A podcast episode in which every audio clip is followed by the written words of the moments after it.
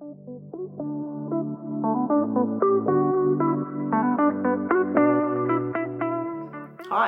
welcome to today's episode of Epic Conversations. This podcast is a series of conversations about the issues related to parents and carers living with teenagers in crisis. I'm Madeline, one of the founding directors of Empowering Parents in Crisis, otherwise known as EPIC.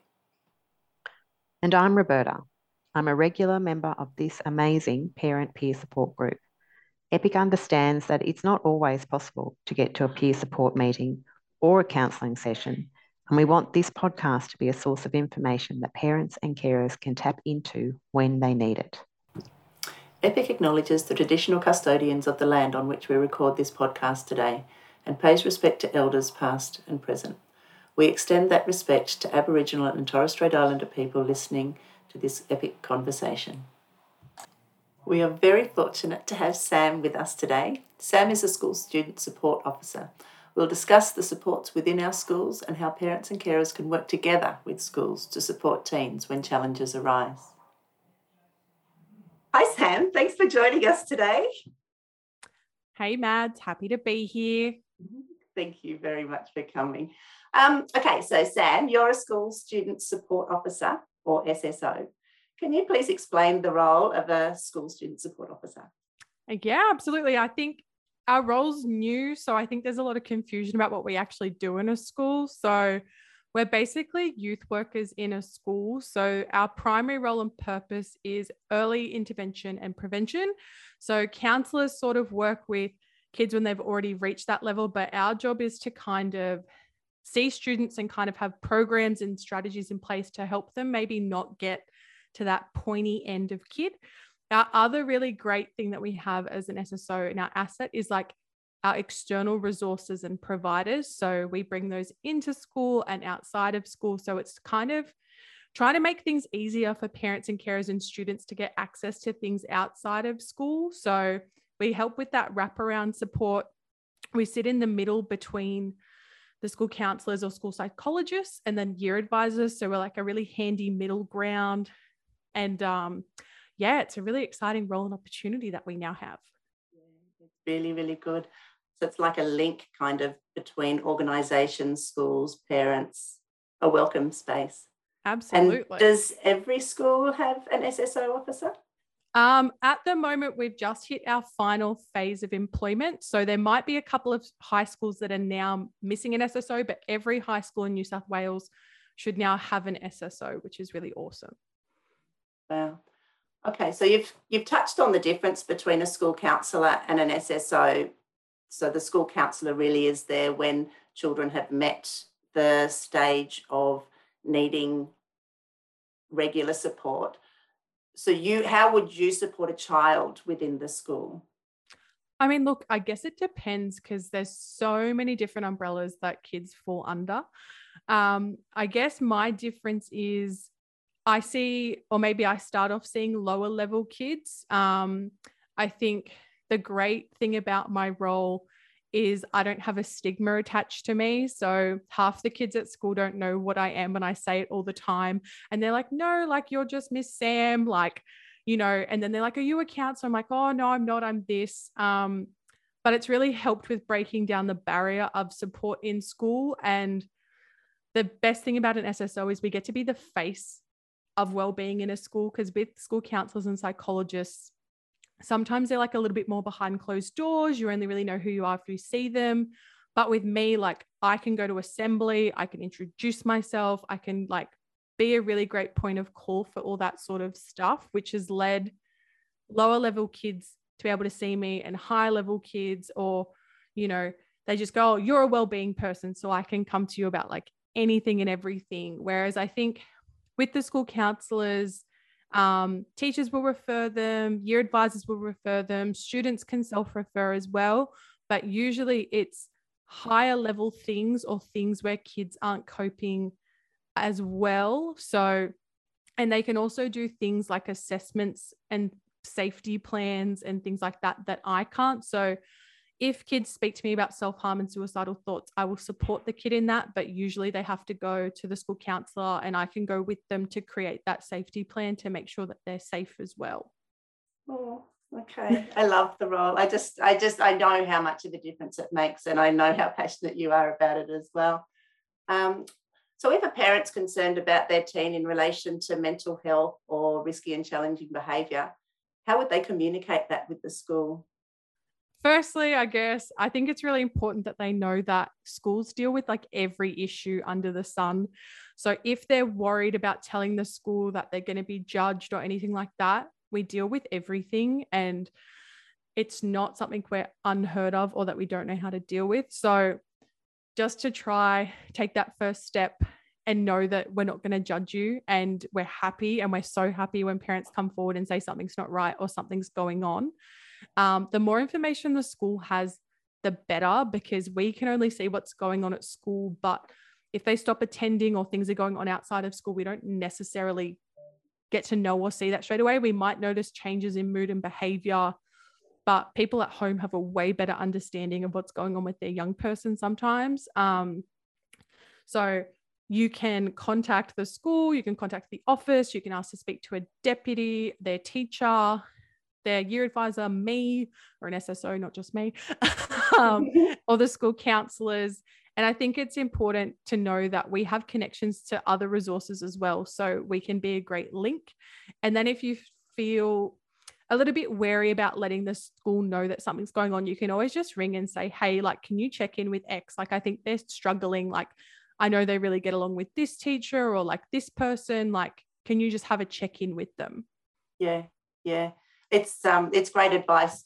I just it sort of dawned on me the other day that parents really are first responders to their teenagers or to their children when um, when there's a crisis and we don't have a book and there really is no book in this era with the new digital age and things like that so i feel that if we can try and let go of the stigma a little bit and and and put some trust in these wonderful organizations and brilliant brilliant supports within the schools. Um, together, we can work at supporting the children. So, yeah, thank you for that. Um, it's also a big barrier for teenagers, stigma, and they often don't want their peers to know that they're seeing a counsellor or someone else about their problems. And I know this isn't an issue for you because students flock to you. However, how do you work with teens for them to seek further help? I guess it's really mindful that the vast majority of young people want a connection. So when I first started my role, I came out of lockdown and literally I set foot in the school. And my first thing was going around to as many different groups of kids as I could, introducing myself, my name, what I do, because kids notice you. They notice when you're new in a school. They're like, who's that person? And I was like, you know what? I'm going to talk to them and let them know. And so many of them were so friendly.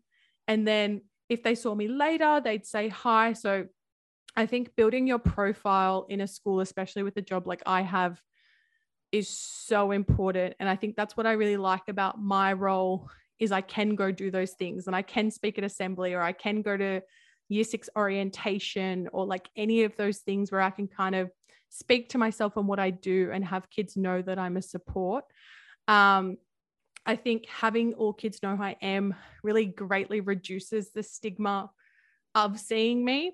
And I don't like to label any kids, but my goal when I first started at the school was to see the undesirable kids. And I was like, you know, they're the kids I really need to make a connection with. And once they started seeing me, all the other kids just went, oh, if they see that, if they see her, why can't I? So regularly um, at the moment because we're getting a new building. We don't really have office runners at the moment. So i go to classrooms and get kids and every time i go ask to get a kid i have like several others say take me instead or when are you taking me? So there's really no stigma about seeing me. Um, the other thing i'm really cautious of is sometimes like when i go to get a kid like their friends like oh what are you seeing them for so I have like a little trick of sleeves up my back, like, and I say like, oh, you know, we're just going to talk about attendance. Um, we're talking about N awards. Um, that person truanted, so we're just going to have a little chat about that. And then when we get to my office, then we can talk about the real stuff. But it's sort of the kids know that I'll protect what we're talking about, which is obviously super important because we've got to build that trust. And you did mention your office, and I don't think it's a regular office, is it? oh, um, I'm very lucky. I have my own office. Um, it is full of really calming stuff and fidget toys, and my fidget toys break constantly, but I get new ones. um, mm-hmm. It's a really, I'm really lucky to have the space that I do. And, you know, I love decorating, so I've decorated it, but the kids really appreciate it. Like some of them come in and they're like, oh my God, it's just such a nice space. Um, so they appreciate when you have nice things yeah. as well. Yeah, yeah, it's a safe space by the sounds of it. So Absolutely. yeah, well done for creating that. Um, so, what are some of the issues that you're being presented with in the schools by students?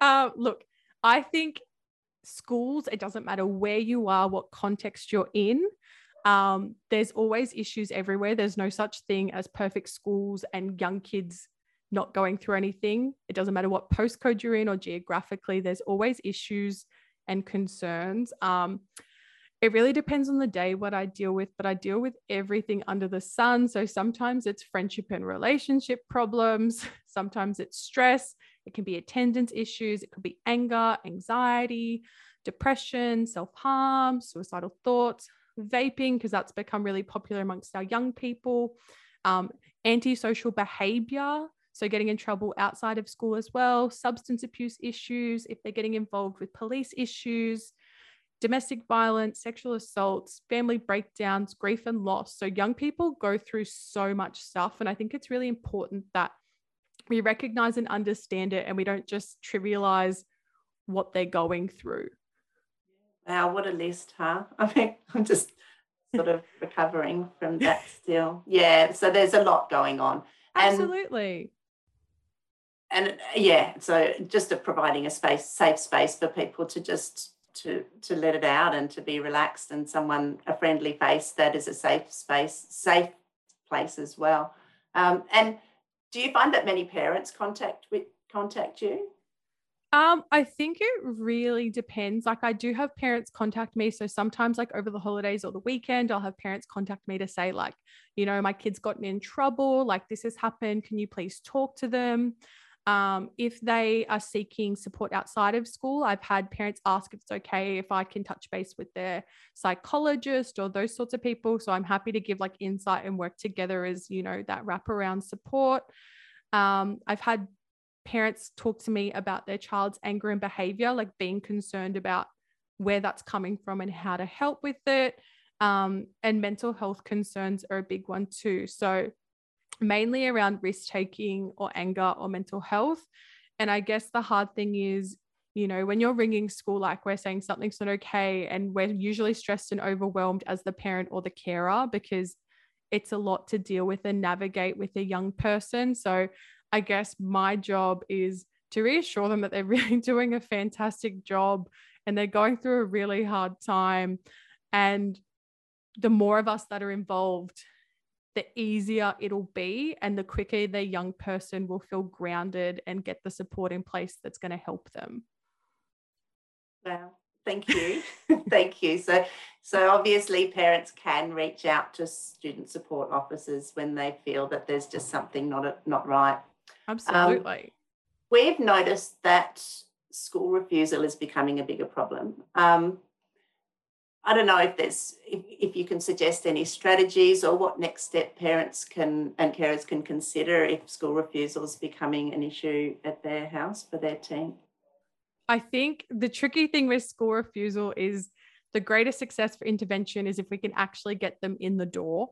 So if we can try flag something's not right a little bit early on, even if you like you just have like a hunch but you don't fully know, then it can help because there's probably someone at that school that that young person connects with. And if we can, you know, go, oh, like X is struggling, let's sit them down with Sam or let's sit them down. That might just be the conversation they need to help them go, hey, someone cares about me here. I want to keep coming.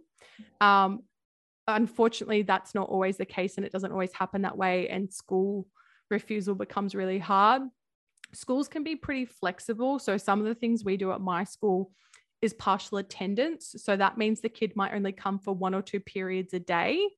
So that means there's flexibility and choice in trying to encourage that kid back to school. We have some kids where we're like, if you even just come for five minutes, that's amazing. So if they can be successful in that one or two periods, then we build up the periods to try reintegrate them back in. And I guess having things at school that are kind of a draw card to them. So, what's at school that makes them want to go? Because obviously, we don't all love school, but do we have really great well-being facilities? Do we have TAFE opportunities? Are there things that are relevant there and help me feel connected? Um, if we're worried about attendance, ask for a meeting. Come in if you can, or speak on the phone. Um, so we can try triage some support and see if there's anything externally that we can try offer as well to help. And then usually if their attendance drops too much, they go on the homeschool liaison officer's caseload. So they're like a special person employed to work with kids that have low attendance and try to figure out what the barriers are to help them reconnect. Wow. Okay. I'm actually writing down some of these things that I, I haven't heard of, like the partial attendance. And that's it's really, really good information. And I think the more information and awareness that we have, the better that we're going to be equipped to support to support our young ones. Um, so within the school, as well as these strategies, uh, I'm aware of that can help students when they're facing challenges such as such as a timeout card if they're struggling or if they've got um, issues with the anxiety or, or things like that. Um, can you explain how schools can implement implement student safety plans to help them feel supported and safe? Yeah. So look, timeout cards are pretty like universal, but I think they're a great tool and I constantly recommend them to the young people I work with because we're trying to stop them from reaching their trigger point. So whether that's anxiety or anger, you know, we want you to time out, we want you to leave the situation so we can regulate ourselves because self regulation is such an important tool and skill. And if we can learn not to react, because people are going to frustrate us in life, um, but it's not always worth reacting. So, timeout cards are great because um, it allows them to leave the situation. So, we're giving them a choice. We're not trying to keep them stuck there because usually when we feel stuck, we get backed into a corner. And that's when things don't go well for us. Um, Safety plans are a little bit different. So, usually, safety plans are put in place if a child is showing like extreme anger or violence, or we're worried about their safety in relation to like self harm or suicidal thoughts. So, if we deem it appropriate, we work with the principal, the deputies, and the school counselor. Um, they're the three that will kind of make up the plan and talk about what the child's triggers are, how do we support them, and that's where, like myself as the SSO or year advisors or other staff, can be part of the support plan. So if we know when this child gets triggered, these are the strategies we're going to try, and this is a supportive person that they find within the school. So I have situations where, like, kids will come see me because they've decided to time out. And then, you know, my job is to register that they're with me. So they're accounted for. So we know that they're safe and they're okay. Wow. Okay, thank you. That was a great explanation. Um, okay, so we're getting near to the end of my questions at the moment, but I think a really good thing is for parents to be able to support both the child and the school in with information or anything really that is that they know that's going on with the child. I think we've touched on this, but is there anything that you can add to that? I guess it's just about doing your best and trying not to let your own worry or stigma get in the way of having your young person get the help and support that they need because schools aren't there to judge and schools have like a wealth of knowledge and resources or people that they know are connected with. So trying to go okay i need to do this even though it's hard and it's scary the benefit of it is probably going to be better. Um, I think the great thing about my role is like SSOs are made to work with young people and schools are a first point of call for lots of things just like parents you know? We kind of notice when a kid's got something got up or they're a bit different. So usually i think my role coming in is really awesome as well because young people feel more comfortable in places they're familiar with. So having that first conversation or sit down at school where they know school and they're familiar with school can be less scary and daunting and the other thing we can do is we can have the external people come in and meet at the school so they're at a place where they feel comfortable and it's convenient for them. Um, sometimes I just set up a meeting space and they have the meeting themselves. But if the kid feels a bit nervous, I go in and I assist in the meeting. So the kid has someone they're familiar with, they know that they're I'm there to support them. And then the external person's coming in. So it kind of just breaks that barrier down. It's not like, oh, I'm going to this scary place and I'm meeting this stranger. Yeah. And it it um it breaks down, as you say, the barrier of of getting getting to a place because often a child might change their mind if there's two yep. weeks down the track or something like that so the fact that organizations are now working so closely with schools is just something that parents really really should be aware of and know and and reach out as well so i know that epic is in contact with a lot of organizations. We've got a lot of the resources on our website, but we we really do keep in contact and they really want to help and to support. Absolutely. I think that's the biggest yeah. thing I've found as well is especially at schools, this like the agencies I've contacted this year being my like first year in the role, they're so excited to be in schools. Yeah. They want to be in schools, they want to help young people and they want to help parents. So yeah building that network is so invaluable. Yeah, and I'm also aware that that parents can actually contact the organisations and see whether or not they will work within a school if the school maybe ne- not hasn't necessarily been there. I'm not saying you know force anything in that way. However, schools may not. Some schools may not be aware, um, but there's a lot of schools in the area that do take on board the organisations and and it's helping. It's working together and not only that, and I mean, it can also help with pathways to something else. If if if a child is feeling that they have to be at school, which is sort of what we're conditioned to do from yeah. the very beginning, like from the age of four or five, is to be at school until they finish, and they're really struggling to be there. I'm not saying that don't, but there's ways that you can work alongside, like like with as you said, you can do TAFE within schools and things like yeah. that. That might might um, lead into something as a pathway for something further on and also stimulate you know a different a different way of learning. Yeah. Okay thank you. Now open slather sam. Is there anything else that you can share with us that would be helpful or or anything any insight look i would say the vast majority of the students that i have come into my office the number one thing they want to have is they want to be listened to and they want to be heard. So their common frustration, and it's not just with adults, it's with their friends and stuff as well, that when they're trying to talk about a problem, sometimes people don't just listen. They go into like solutions mode or like they try offer advice about a situation.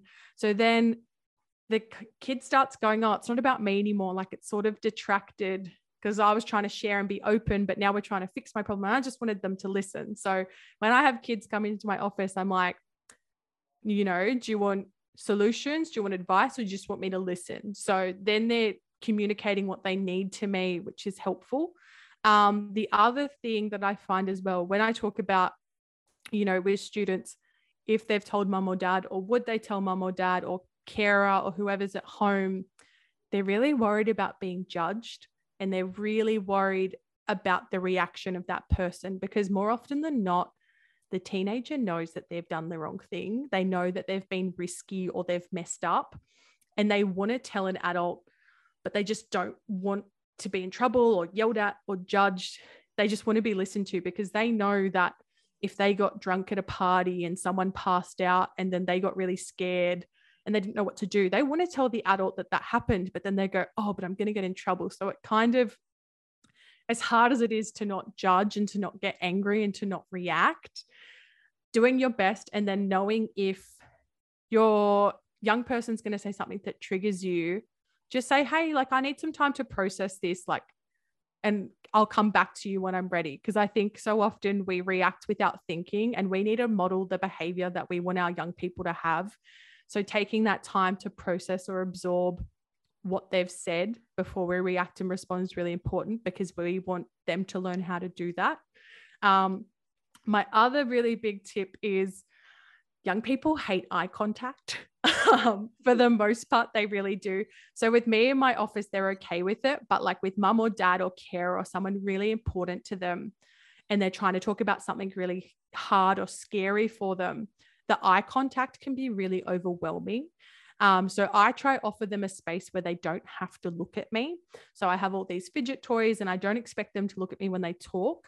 So in the car is a really great space to talk with your young person because you're driving, but obviously it depends on what they tell you because you might react and we're on the road. But a space where they don't feel like they have to look at you. Um, also, texting is a blessing and a curse because I find a lot of young people want to text their parent or carer something and they want that to just continue in text message but then maybe the parent or carer goes into their room to then talk about it or then rings them to talk about it but they felt comfortable trying to talk about it in text. So i guess trying to figure out how your young person likes to communicate and it might not be your favorite way of communicating but you're going to get the most out of it if you kind of do what they're comfortable with Oh man, I'm so glad I asked that question. I'm going to have to go back and listen just to write those ones down. Like really, really, really good. And just probably stuff in the back of our minds that we might know, but